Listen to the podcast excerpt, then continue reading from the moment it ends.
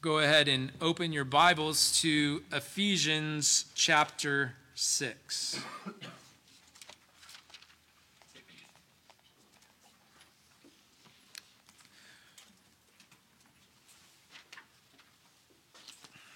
We continue to address this section in Paul's epistle to the Ephesians where we've been seeing him lay out the earthly reality of the mediatorial role of Christ. This earthly reality of the mediatorial role of Christ comes to us by way of the institution of the Christian church, that body that Christ has established for the continuance of the building of this body, of this temple of believers as well as, as, well as, as well as its flourishing and ultimately its finishing at the end of the age. And so there is this earthly reality of the rule of Christ. As we finish off this section of that, looking at these domestic roles that Paul gives to us at uh, in, ver- in chapter 5, begin in verse 22, all the way through verse 9 of chapter 6. Here we see that all these things are couched in his final general exhortation in Ephesians chapter 5, verse uh, 20 or verse 18, that they would be filled with the Spirit. And that this filling of the Spirit would produce in them a willing, a uh, joyful subjection to one another in the fear of Christ, there in verse 21. And so we have seen that in this uh, subjection and service to one another in the fear of Christ, that husbands are to serve their wives through leading them in godliness, self sacrificially that wives serve their husband by willingly, fo- willingly, willingly following their husband's authority, and children serve their parents by honoring them with obedience. Parents serve their children by raising them in the fear and admonition of the Lord. And as we will see, this relationship of slave and master and the service due to both within their roles. Follow along as I read for us Ephesians chapter 6, beginning in verse 5 through verse 9. Slaves, be obedient to those who are your masters according to the flesh, with fear and trembling, in the sincerity of your heart, as to Christ. Not by way of eye service as men pleasers, but as slaves of Christ, doing the will of God from the heart with good will render service as to the Lord and not to men, knowing that whatever good thing each one does, this he will receive back from the Lord, whether slave or free. And masters, do the same thing to them, and give up threatening, knowing that both their master and yours is in heaven, and there is no partiality with him. The grass withers and the flower fades, but the word of our God stands forever. Let us go to him for help again this morning. Oh Lord, we do come before you to seek your help as we address your word this morning. First, that you would help your clay vessel this morning to speak forth your word in accordance with your word, that which is that which the Spirit, Lord, would make effectual to your people towards the end of the furtherance of their faith or the beginning of new faith. That this word would be received by our ears and implanted in our hearts as it is true to your scripture. O oh Lord, that we would be not just hearers also, but doers of your word. We ask these things in the name of our Lord Jesus Christ. Amen. Well, a few weeks back, you may remember that as we addressed the role of parents uh, towards their children, we saw that there was five, or I, I drew five exhortations, recognizing that parents are to seek uh, formation over performance, that they were to seek clarity over severity as it relates to punishment. That they were to recognize and be humble and not hubris in their knowledge before their children. That they would also be consistent and not unstable, and so that they wouldn't provoke their children to anger. And that they would recognize that their authority is one that has been delegated to them, and so that they would not be uh, not seek to dominate their children, but to raise them up in the fear and admonition of the Lord. I bring these back to our minds is because as we enter into this last set of household roles between what's here in, uh, translated as slave and master, we may come to an understanding that many of these uh, things apply also within these roles, especially as it relates uh, to masters over slaves. And so we're going to address it this morning because I think it'd be appropriate. Uh, we should address it this morning under four headings definitions and limitations. Those are the first two headings. And then graces and gratitudes. Definitions and limitations, graces and gratitudes.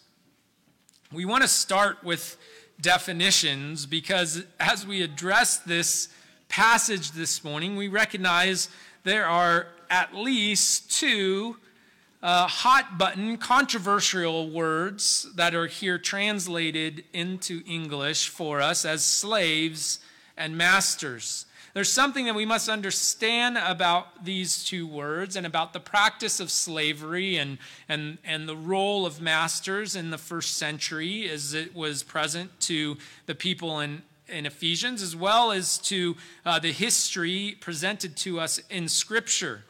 And we're going to look first at this idea of God's decree, not design. Here's a few examples. Marriage was designed by God for the good of humanity, to be a permanent relationship between a man and a woman. But he also decreed that divorce would be the outcome of the fall. And so within the Mosaic law and implied within the moral law, we see divorce regulated. Just because uh, Scripture, especially in the Mosaic law, it, we see things regulated, that doesn't necessarily mean that that was God's design as it relates to uh, the garden or to that impeccable state that God first created man, but so God works all things for his for our good and his glory. We recognize that these things are to be regulated in this age. Again, government. Government was designed by God for the good of humanity. But he also decreed that fallen man would abuse this power, intending evil, yet God working it for the good of his people. And so it is with labor labor. Labor, God designed work for Adam in the garden to be his imaging of the Creator in his work. It would be for his good.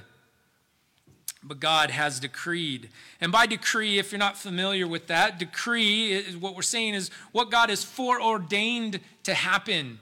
What God is, what God is uh, decreed in his sovereign will to come to pass as he shapes all his creation towards a crescendo end of his glory and ultimately our good, our salvation in Christ, so that we can look back and see that in God's decree, if, if, if there is no decree of God, and, and one that we serve a God who is just picking up the pieces that we broke or that he's reacting to us in some humanistic way, he's growing in knowledge as we grow in knowledge, then we are essentially in like manner as him. We make God as our as the same being as us. He's just a greater being. And yet we read in scripture that God says he's not like man that he is wholly other, that he is, he describes himself as the I am. That is, he has his existence of and in himself, where us as creatures could never say that. And so, if God does not have a decree, then he doesn't shape things sovereignly. He shapes things feebly to the best of his ability. He becomes like the gods of the, of the Roman Empire, or the gods of the Greeks, who react and respond to the workings of men and, and often fall into their own temptations and fall into their own evil. But here we serve a God better, Scripture tells us of a greater God who can decree all things that come to pass for his good and perfect purposes. And so God has decreed that a broken, in a broken world, or that a broken world would produce such variations of stations of work whereby some would be slaves and some masters. But this too is not beyond the renewal of Christ in this age and the next, as we will see. And so, as we recognize that when we use this word slave and master, as in our American context, in this, in this time, as, as it was dating back to at least the uh, 16th century, when we hear slave, we think of a singular form of slavery. This transatlantic slavery of the 15 to 1800s. It's a modern system of, of slavery as it relates to the history of man. And we see that it runs roughly from the 1500s to its American demise in the Civil, Civil War. That there were two related and fundamentally immoral phases of this slave trade. And I'm going to say that this is in comparison to what is uh, spoken of here in Scripture, what Paul would exhort these slaves here uh, in their relationship to their masters, as, as in, contra- in, in contrast to the transatlantic slave trade of Western Europe and the Americas, and actually uh, the African uh, continent also. But these two uh, uh, related and fundamentally immoral phases of the slave trade. One was the massive system of slave capturing in Africa. The other, more narrowly focused in the United States, was the massive system of domestic slave trading in the antebellum era. Antebellum is another word that we should be familiar with. It just means after uh, or before the war. So before the Civil War, the, the slave trading that took place took place under and were dependent upon treating slaves as uh, chattel. I don't know if you're familiar with that word, but it's usually reference to this type of slavery, whether it's antebellum slavery or chattel, chattel slavery. This idea that people, specifically uh, these Africans, were treated as property they were not uh, people in their own right, they were property of the slaveholder. And so this entailed a variety of sins. The actual practices of chattel slavery denied the slaves their basic dignity as humans made in the image of God. And we recognize that, that this idea of slavery as being as some making it one for one for what's promoted in not promoted what's what's regulated in scripture and then so putting upon scripture an immoral casting that that this was that this even that this was um, approved by scripture. And though there were many in the south Many who took on the name of Christ, who said that it was appropriate according to Scripture to have slaves in that manner, we recognize that those men were wrong according to Scripture. Because it was the same scriptures that were then used by other Christians to promote the abolition of slavery. The abolition of slavery began in the church and was a war, in essence, against the other wayward church. Though we see it playing out on a grand national stage also within the Civil War. And so it's something to come to grasp with as we read this idea that these slaves are be, to be obedient to their masters and not seek, uh, uh so that we would say, that some might say, Uh, so then the Underground Railroad or any such organization that sought the freedom of these slaveries, the, slave, uh, the freedom of the slaves being wrong, we would say no, what was happening in uh, the slavery of the pre-Civil War era was a slavery contrary to Scripture. Actually, we recognize even those that saw it contrary to our founding documents, that all men were created equal and endowed with inalienable rights by their Creator. Right? It was a recognition that, that, there, that, that dignity rested in a human being because they were made in the image of God. Turn with me to 1 Timothy chapter 1 uh, quickly as we just want to see where this is condemned in Scripture, just to uh, be sure of it in our minds. 1 Timothy chapter 1 uh, really begins in, this section begins in uh, verse 8, but we know that the law is good if one uses it lawfully, realizing the fact that the law is not made for a righteous person, but for those who are lawless and rebellious, for the ungodly and sinners, for the unholy and profane, for those who kill their fathers or mothers, for mur- murderers and immoral men and homosexuals and kidnappers and liars and perjurers and whatever else is contrary to sound teaching. I want to I want us to focus on that word kidnappers there here in the NASB or in other modern translations it's translated kidnappers. The King James I think gets at the uh, the heart of the word better by translating it as man stealer man stealer. And again, an alternate literal translation would be enslaver.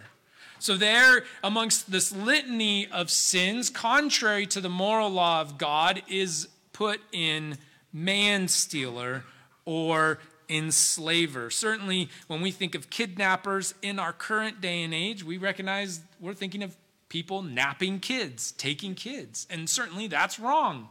But here, being addressed would be those that would steal any image bearer of God and claim them as their own, especially as their own property.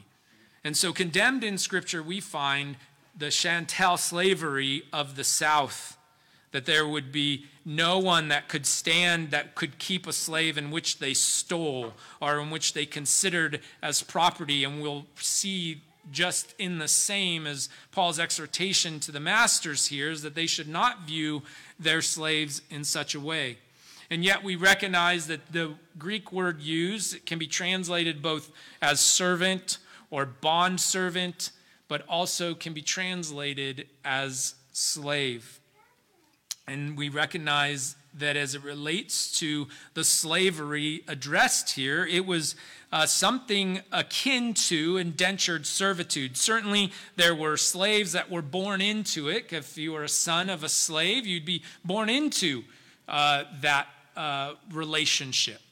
There were those that fell into it through their own interactions and their own unwise dealings, and they were beholden to people in debt, and they would have to work off their debt as servants, as well as there were others uh, that uh, even fit the, the term of, um, of captured uh, those in war. Those may have been captured in war and been, and been made slaves. One of the things we see in Scripture is that in 1 Corinthians chapter 7, Paul actually has a word towards slaves in such a relationship where is there uh, usually, slaves were in a position, whether they're indentured servitude or in a position of uh, being able to buy their freedom or earn their freedom. In chapter 7, 1 Corinthians chapter 7, 21 says so. He says, Were you called while a slave? So, in other words, were you saved? Were you called by Christ while a slave? Do not worry about it. But if you are able also to become free, rather do that. Paul recognizes the, the temporality of this uh, uh, relationship of slave and master and says if, you, if you're able to earn your freedom, you ought to do that. And, and in, in likewise, he would be uh, exhorting the masters to, if you're able to grant freedom, that you should do that. It wasn't always uh, in, in, in the relationship, it wasn't always able to do that, but it was something that Paul encouraged. And so we see something of the character or flavor of the slavery that's addressed in Ephesians, and hopefully we see that in contrast to the slavery that we're familiar with in America, or certainly Western, uh, the Western European and American culture from that 16th century on. And so we recognize that there is a distinction, that we would not uphold anything uh, remotely like uh, the antebellum slavery. We would condemn it as immoral and as uh, unjust. But we would not uh, do so based in any way of race and ethnicity. We would do so based upon the, the one race that God created, which is the human race. And we would say, no man should treat another image bearer in such a way. The other thing we see is, is so we've come to understanding hopefully something about slave. Let's look at masters. That in an absolute and most proper sense, there is none that may be called master but God. Paul, uh, Christ said no, no one should be called teacher. There's only one teacher, and Christ walked around teaching. What, what's going on here as we recognize that there is only one absolute and most proper sense. In the most absolute and proper sense, none shall be called master but God. And that God is the only one that has an absolute, independent, unlimited power of himself and has all others at his command and direction. And he alone is fit for this despotic monarchy, this, this singular uh, consolidation of power uh, rule. Despotic monarchy, as it's put here. Being infinite in wisdom, goodness, and justice. And this clears the meaning of those words of our Savior call no man father, master, but God. That is, look upon none as absolute, infallible lords of the conscience, conscience but Him.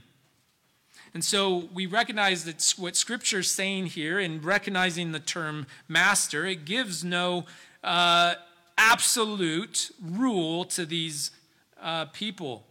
It puts them not in the role of, of a consolidated, powerful rule, but as a subordinate rule.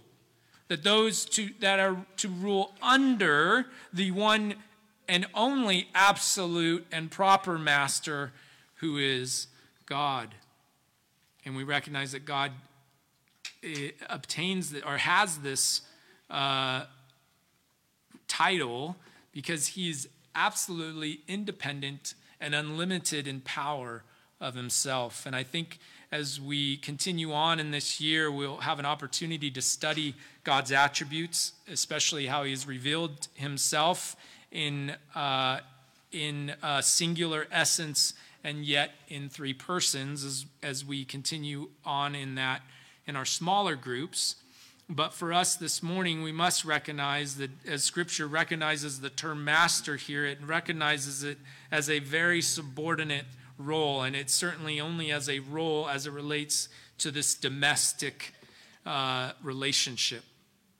And so, in a limited and correspondent sense, there are earthly masters that are to be obeyed as unto Christ, so far as they do not require that which is contrary to the law of God.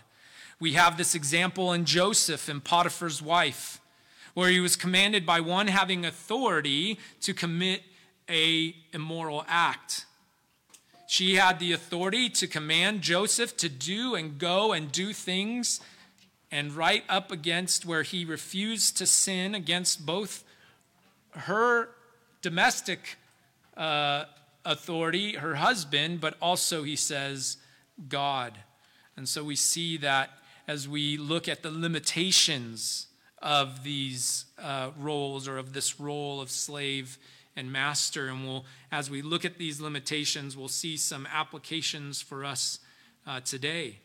because we see it, these limitations within the words of Paul, because he's not giving absolute power to such men, because he tells them in such phrases that they are masters according to the flesh, that they are to be slaves as slaves of Christ, and that both their master and yours is in heaven.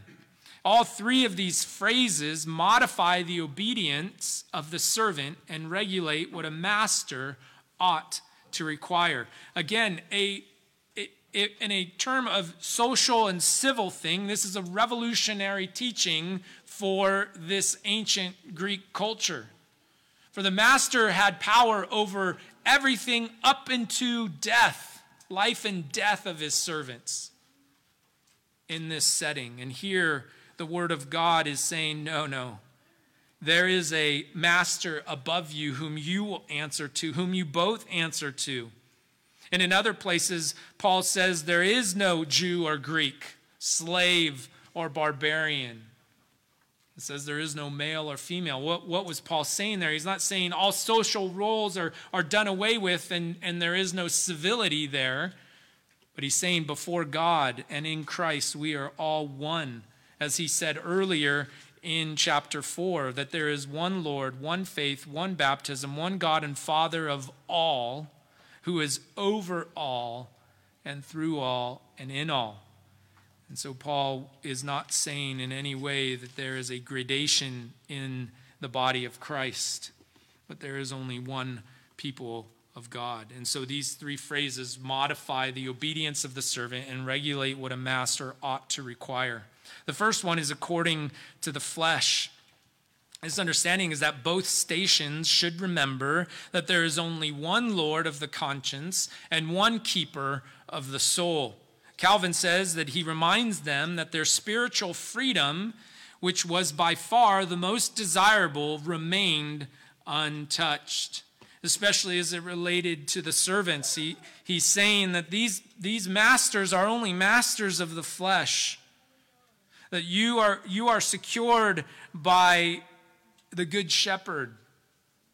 You are secured by the good master in Christ, and that your freedom in Christ is untouched by your relation to uh, your earthly master.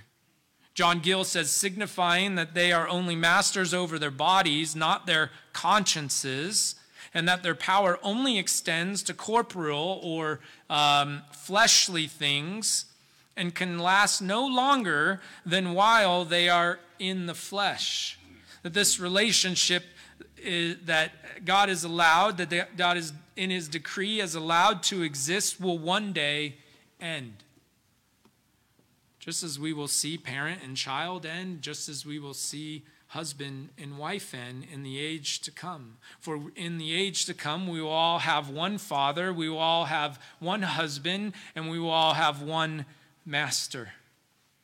And so, this as a limitation on uh, the servant's obedience comes by way of his reminding them that they are masters according to the flesh. And so, for those that sat in the congregation, and again, in this congregation, we also assume there were both slave and master, maybe from the same household, sitting like you are on the same level in the same rows maybe i don't we don't know how they organized uh, their uh, circumstances of how they gathered in the church, but the idea is that they were under one roof, listening to one word, praising the same God. And so the master would have heard also that his authority was limited to according to the flesh. Also, that these slaves were slaves of Christ, that they were to obe- obedient. It says, uh, rendering service with goodwill are not by way of eye service as men pleasers in verse 6, but as slaves of Christ. That both slave and master there in the body would have heard that they were to obey and serve one another, they were to serve one another as of Christ, so that, that their servants weren't to obey them according to their own authority, but they were to obey them as slaves of Christ. Again, that they would see that their authority was delegated. In serving our earthly supervisors, as we can translate this to something of our own work relationships, for uh, most of us aren't in expressed indentured servitude, though I know there is an organization or an institution that would come and take my home if I stop making payments. Uh, maybe that's the situation for some people with their cars or other things. Uh, so there's a sense of indentured servitude, and where do you, we receive that according to the flesh is by our employers. And so, though our employers aren't a one for one here of masters, and we aren't a one for one here of slaves or servants, there's a similarity in relationship where we depend upon them for such things. And so, we are to see in our service to our earthly supervisors that we serve Christ and so are beholden to God and not man, that there's a limitation to such things. And that obedience will be coextensive until they conflict, at which we are to obey God rather than man. So, as long as these things are not contrary to God's law, our obedience is coextensive. That as we obey our supervisors, our earthly supervisors, we are obeying God and similarly for those that supervise. Again, that, that the supervisor would recognize that they can't touch uh, things that are set apart for God, that they can't uh, demand obedience to them as they, as, they, as they are to give to God. And so, as we'll see, they are ready to dole out, as a Christian uh, supervisor, grace um, uh, when appropriate and able. The final uh, limitation is that there is a master of both.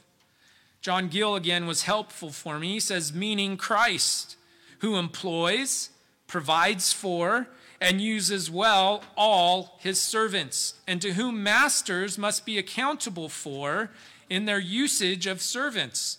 For he is the common master of masters and servants and that the servant didn't go to Christ through their master. For there is only one mediator between God and man. And so here we find that this limits these roles because uh, the, the, that the master of the house wouldn't stand in any mediatorial role between them and God, but that they would offer as Christians, and especially if they had a relationship being united in Christ, that they would offer them freely, freely to go to God through only the mediation of Christ. Though they may seem like uh, thin limitations as it relates to such things, they are limitations nonetheless. And so we may stand with boldness to obey God rather than man as it relates to any of those that have supervisory authority over us, as well as if we have that authority, we should consider such things. Our last two headings, as we move away from definitions and limitations, are graces and gratitude.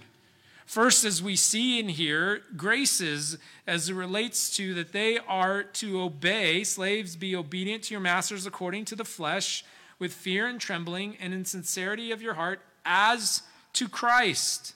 Again, in verse 7, as to the Lord. And then, and then in other places, uh, and it says, For there is no, or at the end, there is no partiality with him. These are the graces afforded to them in this. That, that is, we recognize that we can't fully understand what it would mean to be such, in such a position as these slaves. We have some idea. And so, as we have some correspondence there, we may consider our own situation and our own employment as something uh, akin to this by way of having maybe an unjust supervisor, uh, one who requires extra work from you and not from others, or requires uh, above and beyond what the company does. That we would recognize that, that there is some graces afforded to us within this, as well as, especially as to those who were in this first context that as to Christ and as to the Lord, it would remind us that our working is in Christ essentially saying that our freedom has been won, and so no physical circumstance can change that fact.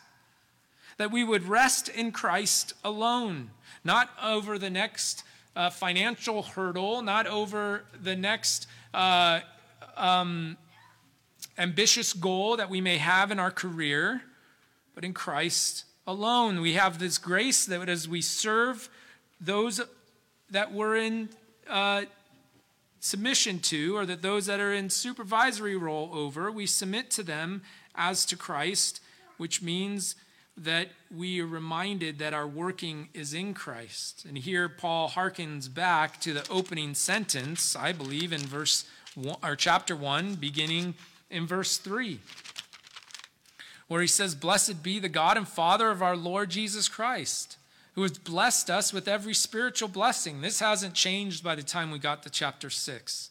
God has blessed those first century slaves with every spiritual blessings in the heavenly places, just as he chose us in him before the foundation of the world, that we would be holy and blameless before him in love. He predestined us to adoption as sons through Jesus Christ to himself, according to the kind intention of his will, to the praise of the glory of his grace, which he freely bestowed on us in the beloved. In him we have redemption through his blood the forgiveness of our trespasses according to the riches of his grace, which he lavished on us in all wisdom and insight. He made known to us the mystery of his will according to his kind intention, which he purposed in him, with a view to an administration suitable to the fullness of times, that is, the summing up of all things in Christ, things in heaven and things on earth, in him. Also, we have obtained an inheritance having been predestined according to his purposes, who works all things after the counsel of his will, to the end that we who were the first to hope in Christ would be the, to the praise of his glory.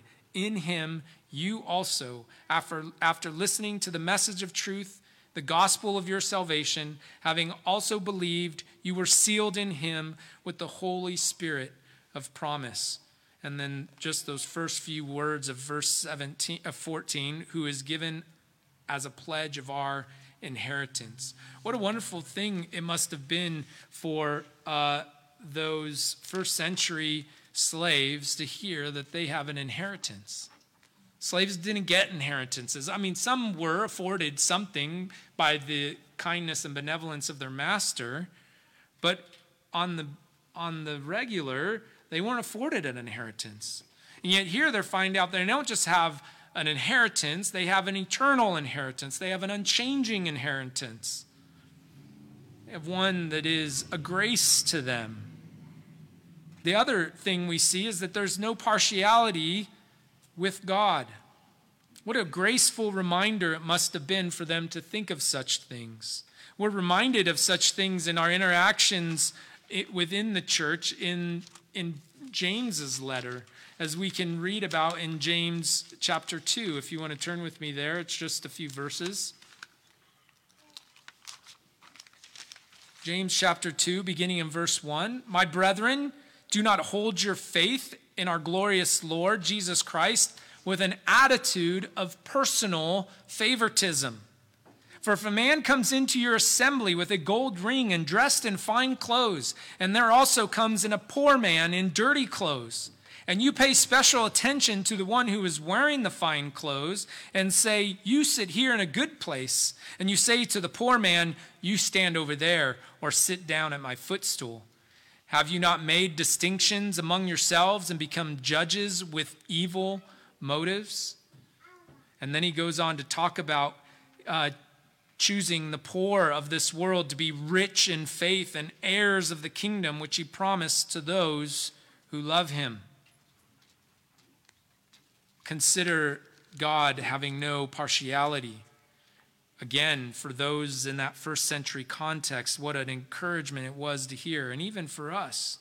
For we recognize that this goes beyond just uh, the physical, but the spiritual also as fallen creatures in Adam, we still feel the shame of that first sin in our interactions with others, where insecurities would have pre- uh, prevented us from loving them as we love ourselves.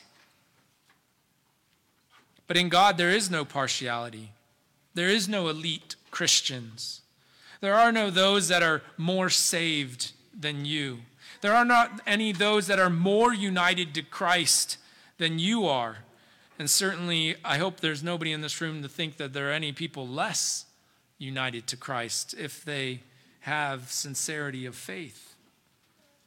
And so we recognize that even in this uh, teaching about slaves and masters and their interactions, there would have been graces for especially the slaves to hold on to. That there would have been checks upon the ego or, or the pride of the masters, where they would come into an understanding that they stand before the one true and living God. It's to Him alone that all men will answer, and that they may see that which is given to them in Christ. And so, in that, they may, with gratitude, obey these words. Consider under our last heading these gratitudes. The question out of the Heidelberg Catechism, it's divided into three sections guilt, grace, and gratitude. That we uh, are. Uh, we, we have fallen in Adam, and so we exist in all sin and misery. And then how we are to be delivered from all sin and misery. And then finally, that what we owe to God for delivering us from all sin and misery. So, in the section, that first question in that section that begins gratitude, it's since we have been delivered from our misery by grace through Christ without any merit of our own, why then should we do good works? If you're not going to earn anything in being obedient, if you're not going to earn anything by being benevolent in your interactions with those uh, in your workplace that are in an inferior place or an inferior rank or station, if you're not going to earn anything by that, then when, why should you do such good things? The answer is because Christ, having redeemed us by his blood, is also restoring us by his Spirit into his image, so that with our whole lives we may show that we are thankful to God for his benefits that we that he may be praised through us so that we may be assured of our faith by its fruits and so that our godly living by our godly living our neighbors may be won over to Christ. As a worker unto Christ we must work to the best of our ability regardless of the circumstances or positions in which we find ourselves if possible, you can, you can work your way out of those circumstances, as Paul says. But we must, in the meantime, to the best of our ability, regardless of the circumstances, render service to those in proper authority over us as unto Christ and as those who supervise. They should supervise as unto the Lord. Christians who supervise others in the modern West are certainly not slave owners, but they may broadly apply Paul's teaching by treating those under them well. Christian leaders ought to lead with integrity towards the companies or their own standard, but they also ought to show grace to those laborers under them when they, when they are able. And if you supervise Christians, remember that you have the same Lord and are united in the same Christ. And insofar as you are able, endeavor to make it easy for others to serve you gladly. The final thing we see in this as a gratitude is that in two places, Paul says, knowing this. Both stations end with this type of phrase, both in verse 8 and verse 9. Verse 8 says, Knowing this, nor knowing that, whatever good thing each one does, this he will receive back from the Lord, whether slave or free. And at the end of verse 9, it says, Knowing that both their master and yours in heaven is in heaven, and there is no partiality with him. We are to know something before we are to do something. We are not to commingle the good we do in our sanctification with the righteousness of Christ in our justification. This is to deny the gospel. Yet, we must never separate sanctification from justification. And so Paul does that. He says, knowing this, and then applies it by saying, do good. Knowing this, serve well. Knowing that Christ has fully justified you before God, live according to that righteousness. We recognize that we all must travel our, role, our road of sanctification ordained by God, lived out by us in His providence, on our way to the celestial city. But we remember that grace alone puts us on that road and keeps us from veering off of it. And so our hope is never in what we do in this life, but in what was done for us in the life, death, and resurrection of Christ. And so, as we endeavor to obey God's word and to show, render gratitude to Christ, let us remember that even in our best, we are unprofitable servants and worthy of nothing. And so, let us praise Him for His grace and abundant love to us, His indescribable gift. Let us pray. Oh Lord, we do give you thanks this morning. We thank you that one, that we don't find ourselves in the same situations as those in this first century context.